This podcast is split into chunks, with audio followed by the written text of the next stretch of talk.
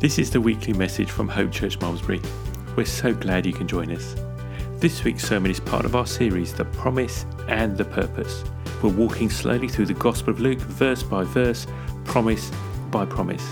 Find out more about Hope Church and how to support our ministry at www.thehope.church.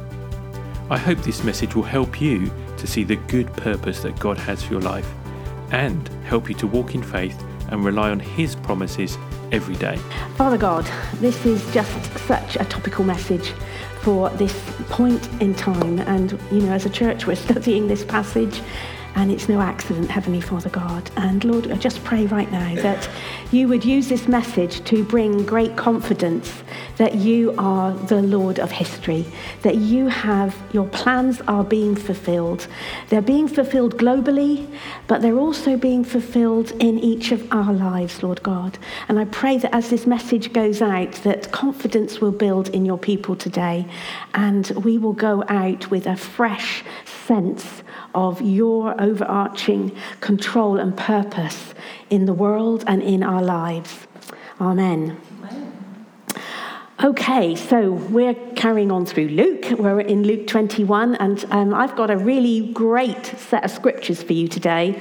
I think you're really going to be blessed by this. I know I was very blessed when I was preparing it. So um, here we go. We're in Luke 21. It's, it's just four verses, 20 to 24, but they're really quite profound. Um, so it starts off with this. But when you see, says, Jeru- says Jesus, Jerusalem surrounded by armies, then know that its desolation has come near. Then let those who are in Judea flee to the mountains, and let those who are inside the city depart, and let not those who are in the country enter it, for these are days of vengeance, to fulfill all that is written. Alas for women who are pregnant and for those who are nursing infants in those days, for there will be great distress upon the earth and wrath against this people. They will fall by the edge of the sword and be led captive among all the nations, and Jerusalem will be trampled underfoot by the Gentiles until the times of the Gentiles are fulfilled. Now, this event that Jesus is talking about um, was fulfilled in about 38 years later. This, it, Jesus was speaking this in about AD 32 or 33, and he was prophesying an event that was going to happen um, in AD 70. And it's because of that horrific event in AD 70 that we're going to be looking at in a minute that the Middle East is shaped as it is. So, with the horrendous things that have happened in Israel in the last week, or just over a week now, you know, this scripture is actually the reason why this has happened. And I hope to explain that as we go along. You see, this prophecy um, that Jesus is saying that the, the city of Jerusalem was destroyed in AD 70 was a landmark change for the Jewish nation. Um, what happened was they were rebelling against the Roman rule and um, in about AD 66. And so the emperor sent in a Roman army to put down the Jewish uprising. And the general was called General Titus and he besieged Jerusalem. And what followed was utter destruction of the temple, the Temple Mount, and the focus of the Jewish religion that Steve was talking about with us last week. You know, this, this area, which was, it was the place they looked at, um, you know, it was the focus of their lives, the temple, totally destroyed. And there was murder and deportation of all the Jewish inhabitants. And they were dispersed, as we know now, into communities all across our planet. And they've never been able to regroup, as I'm going to show you later. You know, they've never been able to re-establish this, this um, focus of their religion and, and even their, their city and land until last century, which we will go on to talk about. So it's 2,000 years that the nation of Israel were moved out of their place for 2,000 years. And so, can you see how profound that is that this scripture is relating to the dispute that is still over this small piece of land? Okay, well, that's like my way of um, introduction, really. Um, but I really want to start to drill into it now. And when you look at this passage in Luke 21, you really can't ignore the parallel passages in Mark and Matthew. Matthew 24 has so much overlap between um, itself and Luke 21. Um, but there are many, many differences, and I think that's important if you're interested in end time stuff to appreciate this point. So I'm just going to make it very briefly here. But um, Lydia started us off with this in verse 6 when she preached a few weeks back.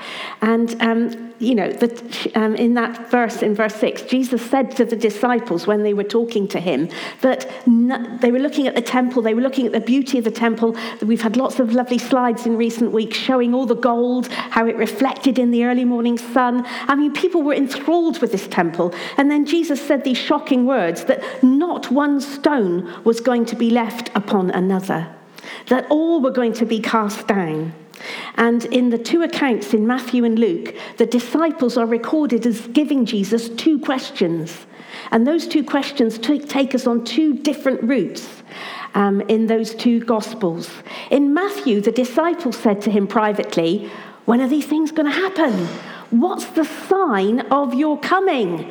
What's the sign of the end of the age? But in Luke, the disciples are recorded as saying, and what will be the sign when these things are about to take place? Can you see it's two completely different questions? And Jesus responds within the two um, Gospels completely differently. To the end time question, Jesus says, You've got to look for the abomination of desolation spoken by Daniel. It's going to be standing in the holy place. And he adds, very pointedly, Let the reader understand. In other words, this is something in the future. This is not for his immediate audience. Someone is going to need to read this and understand it at a later date. But in Luke, it's a completely different answer to the question what is going to be the sign? Um, it was a different question, but it's a completely different answer. Jesus says, What's the sign of this about to happen? When you see Jerusalem surrounded by armies, then recognize that her desolation is near. Jesus was absolutely, um, you know, he was up, he was seeing into the future. He was seeing the devastation that was going to come upon this holy city, his holy city, and he wanted everybody to get out. He wanted to warn all the Jews in Jerusalem um, to just flee. So, um, Jesus was trying to prevent huge amounts of bloodshed. So, let's look at the prophecy in detail. Jesus is saying, When you see Jerusalem surrounded by armies, then know its desolation is drawing near. Let those that are in Judea flee to the mountains, in the city depart. Don't go back into the city. These are the days of vengeance to fulfill all that is written. This is the detail of the prophecy. Jesus is saying, if you're in the city, get out. Don't go back into the city. If you're in the surrounding area of Judea, flee into the hills. He's saying this is going to be such a terrible thing that will, is going to happen. And this prophecy that he was talking to his disciples was immediately adopted by them. And it must have been passed down through all the Christians that followed the, the crucifixion and the resurrection because um, a historian Eusebius writes for us, um, a Christian historian, that all the Christians fled in AD 70, when they saw the Roman army and Titus surrounding the, the city of Jerusalem, they remembered Jesus' words and they fled and they went over the River Jordan to a place called Pella that is up near the Sea of Galilee in the eastern foothills. And largely they escaped the massacre. There aren't many recorded deaths amongst the Christian community. But sadly, the Jewish people, they, they just misread. They misread when Jesus came and then they misread it again. They thought their Messiah was going to come and rescue them. They thought this was the sign, this was the end times.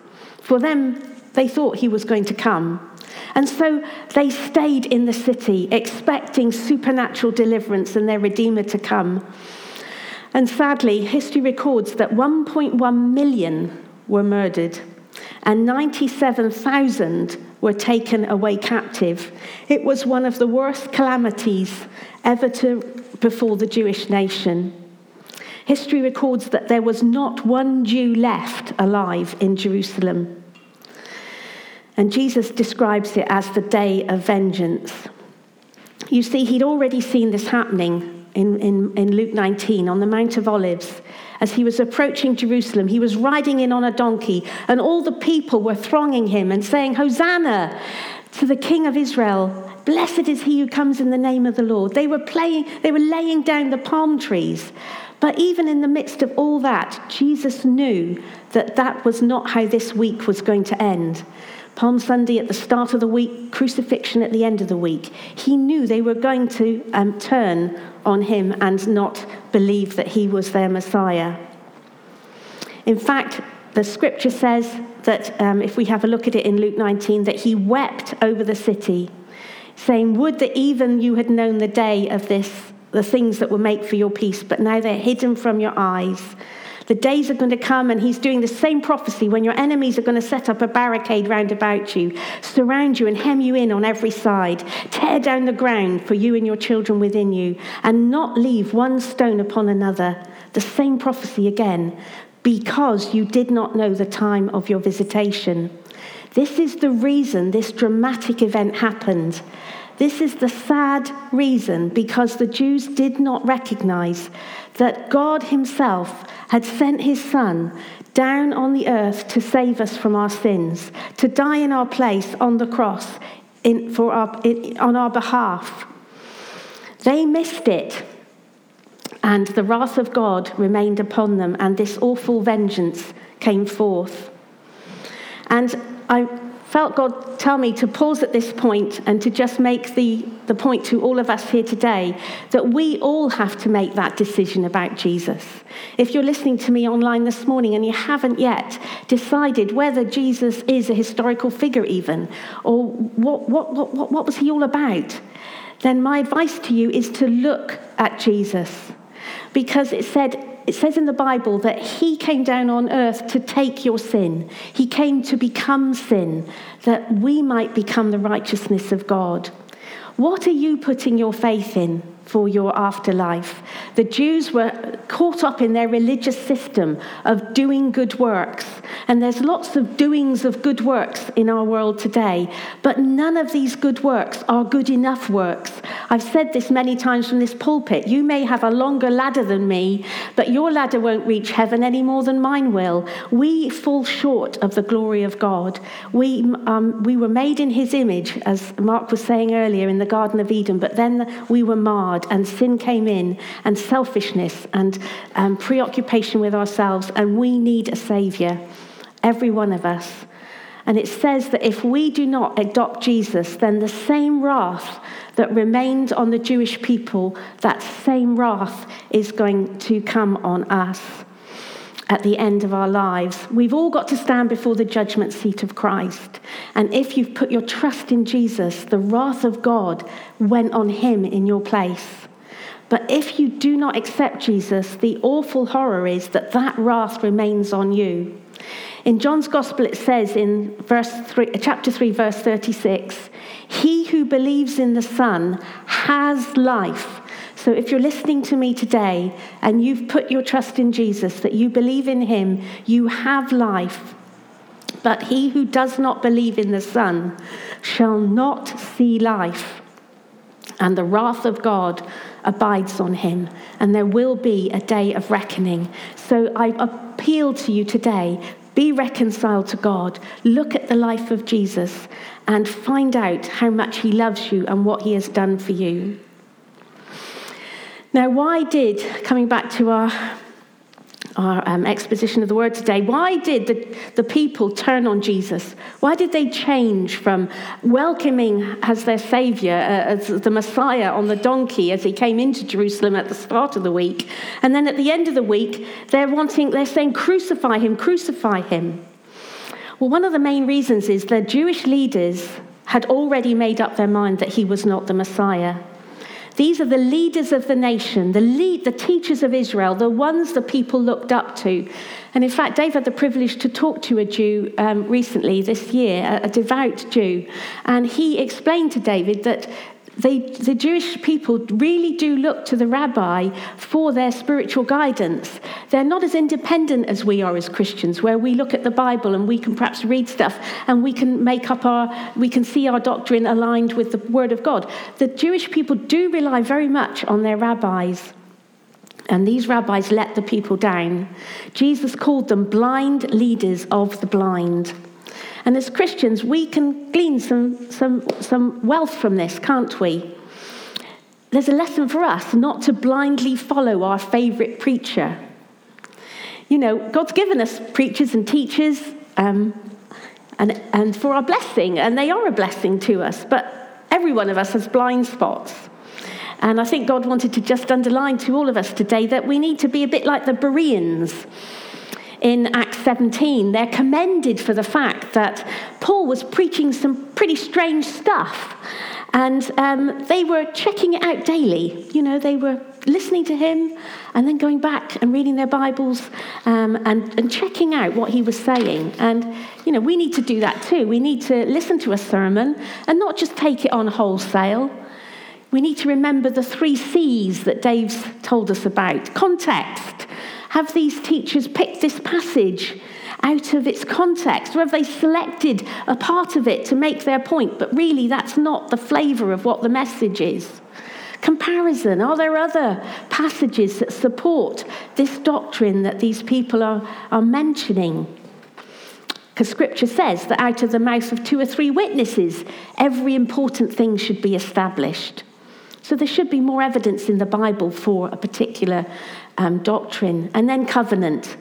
As we said before, the old covenant is very different to the new covenant. The blessings and the curses that came and the blood sacrifices have all been done away with in Christ. He fulfilled the law perfectly for us. He became sin that we might become the righteousness of God. Hebrews 10 tells us that God doesn't even remember our sins anymore. As Vicky was saying, reset. There's constant reset for us because of the cross. Someone, uh, another image that I've heard recently is like we're constantly standing under a waterfall. We're constantly being washed. The amazing grace of God has come on us that the old covenant didn't provide. You know, they had to, they had to, they had a, must have had a constant sense of guilt, you know, and waiting for that annual one sacrifice that they could make to atone for their sins for that year. Turn the page, it's a new year. Nothing for the minute. Five minutes later, oh no, I've blown it already. You know, we don't have that. We're constantly sitting under the flow of the blood of Jesus, of his cleansing. Excuse me a minute. Thank you. Okay, so the, the, um, the, the rabbis didn't lead the people in the right way, but fortunately, as New Testament believers, we, we've got the Holy Spirit. We can, we can ask God to help us with, with doctrine and things and, and hopefully keep on the truth. Now, Jesus, coming back to our passage, Jesus mentions that this destruction, this vengeance, will happen so that all things are fulfilled. And this is one of the important themes, I think, that God wants to get out to us today. It's come through various threads in the service already. And it's the idea that God is in control of all of this. All of this madness that we see in the world today, all of the madness in our own lives where things don't seem to be working together and working out in certain ways. God is in control. And he, um, Jesus said that um, the, the destruction of Jerusalem is in fulfillment all things will be fulfilled. All the things that God ordains that wants to happen are going to happen um, according to his plan. And I got a real encouragement for anybody here today.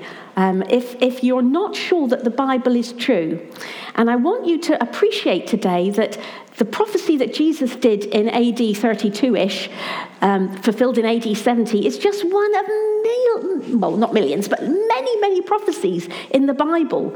And there's another fantastic one which I want to briefly visit this morning, and it's in the book of Daniel. And it was written 600 years before the temple, before AD 70, before this destruction of the temple. And I don't know if you remember Daniel, but he's in exile in Babylon and he was a very godly man and he was always praying um, about the nation of, of Israel and that they would be restored and that. And in one of these prayer times, the angel Gabriel appears to him. How cool is that? And he says to Daniel, You know, you're, you're really loved by God, you know, and I've got a special message for you here this morning. That's the Sue Jones translation. And um, he, he says, and there's this little prophecy here. I just want you to look at it for a minute because it's a real blessing. He says, 70 weeks are determined for your people and for your holy city to finish the transgression. There's six things finish the transgression, make an end of sin, bring in reconciliation for iniquity, bring in everlasting righteousness, seal up the vision and prophecy, add and to anoint the most holy. So there's six things that were going to happen um, in this 70 weeks, and I'm going to be talking about that in a minute. Know therefore and understand that from the going forth of the command to restore and build Jerusalem until Messiah the Prince, there'll be seven weeks and 62 weeks. In other words, 69 of the 70 are going to be fulfilled in this period. And after the 62 weeks, the Messiah shall be cut off, but not for himself, and the people of the prince who is to come shall destroy the city and the sanctuary. So there we have it. 600 years before it happened, Daniel in, in exile prophesied that uh, there was going to come a time when um, the sanctuary would obviously be restored, but then it would be destroyed again. And if you were more interested in looking in detail at this prophecy, I used some um, Uh, useful notes from this guy here I've got on the screen, David Guzik. And he's got a whole commentary of the Bible that's actually worth looking at if you're studying a passage. But I just want to unpack the details of this and how it's actually, you know, being fulfilled, being fulfilled before our very eyes. You see, the 70 weeks, it's not, it's not a week of days, it's a week of years. The actual word there means sevens. So it's 70 weeks of sevens. Okay? So in fact, it, sorry, it's, it's 70 weeks of seven years. It's 70 times seven years. So it comes out that there are 490 years that this prophecy is actually talking about here. 70 times 7, 490.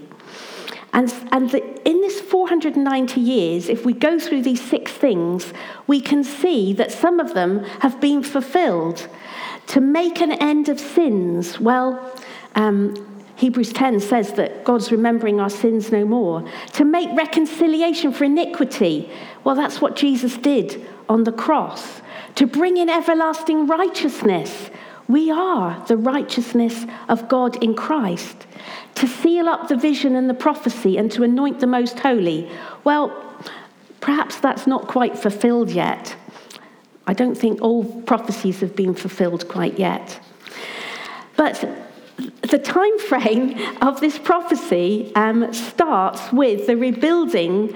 Um, sorry, it's, it's here, sorry, in verse 25 it, the, the, time, the prophecy starts when the command is given to restore and rebuild Jerusalem, not the temple, Jerusalem. And that command happened in Xerxes' reign in 458 BC. And if you follow David Guzik's thinking, and I'm not going to do it here this morning, but you can see that actually the number of years, the 69 sevens, that have happened, the 483 years, have actually been fulfilled in that time period. Quite miraculously, you end up at the Passover week in AD 32, I think he makes it, when Jesus would have gone to the cross and came into Jerusalem on the donkey. So Daniel prophesied all of that, and it all works out with the 483 years because it's only um, 69 of the 70 weeks, isn't it? There's another week to come, which is um, probably something Dave might uh, talk about next week. Um, yeah, so Daniel saw this 600 years before it happened. And the Bible's full of these prophecies. There's 350, over 350, that Jesus fulfilled. Prophecies about the Messiah, that he'd be born in Bethlehem, he'd be born of a virgin, he'd be of the tribe of Judah, he'd be a descendant of David. He'd be crucified. Psalm 22, the imagery there is of crucifixion, and that was a method of torturous death that they hadn't been invented yet. Not a bone of his body would be broken. He would be betrayed by a friend. He would be buried with the rich and the wicked in his death. That's just some of the 350 prophecies about the Messiah that Jesus fulfilled completely. We can trust the Word of God. We can trust our God is in control of all these things. And I just want to say before I move on from prophecy that if God's given you a prophecy for yourself or for your children or your ministry or something, God's time frame's not quite ours. you know, Jesus spoke this prophecy and it was 40 years before it happened. Daniel spoke the prophecy, it was 600 years before it happened. Well, it was happened during the 600 years. And, you know, Abraham was promised a son, and it took 25 years before it happened. So the timescale with God is um, perhaps not quite always ours, but don't give up. Keep trusting God because, as we've seen, God does work out his purposes in the world and in our lives. He is faithful. This isn't quite the chaos that it seems. Okay, coming back to our scripture today the second half. Alas for women who are pregnant, for those who are nursing infants in those days. There's going to be great distress upon the earth and wrath against this people. And they're going to fall by the edge of the sword, be led captive among all nations. Jerusalem will be trampled underfoot by the Gentiles until the times of the Gentiles is fulfilled. And all of this has come to pass. As I said, at AD 70, the Jews were dispersed. There wasn't one Jew left in Jerusalem. They went to all the nations, they lost their nation land. Oh, excuse me, I need another drink. It gets very dry when you're preaching up here. Thank you. I've got a little chart here of what happened to the um, control of Jerusalem uh, and I think you can see, it's a bit detailed, but just look at the colours. Basically, the Jewish colour is blue, and it doesn't happen until the middle of last century. Everything else is somebody else was ruling Jerusalem. Jerusalem was trampled underfoot by the Gentiles, and arguably still is. We're going to look at that. The nation of Israel was established in 1948, but the Jews still didn't have control of all of it. They didn't have control of the Temple Mount, they didn't have control of the old part of Jerusalem.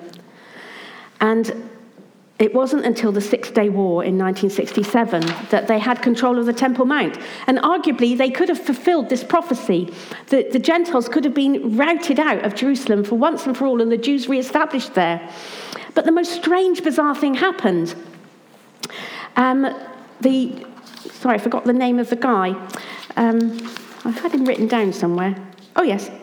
Moshe Dayan, he was the minister, um, the defense minister, and he feared that by taking over where the Big Al Ala Mosque is, that he would start a bigger war. And he said, no, no, no, we don't want to take the Temple Mount. Take the, they put the flag up, the, you know, the Jewish flag. And he said, no, we're not here to desecrate someone else's, someone else's sacred ground. I don't think he was really a religious Jew himself, so he didn't understand how important it was to the religious Jews, this piece of ground. And he, he made them take down the flag. And they relinquished, they just gained back the very thing they wanted, the, the Temple Mount. They could rebuild their temple. And then he told them to take it back. And they relinquished control in that day. And I just think that is so bizarre. It's got to be God, because the timing of the Gentiles wasn't finished. The Gentiles still trample down parts of Jerusalem. The Temple Mount is not under the control of the Jews. Um, it's under the control of Jordan and an, an Islamic council. So we're still in the time of the Gentiles. This prophecy of Jesus that we've been reading about this morning is almost fulfilled, but not quite fulfilled.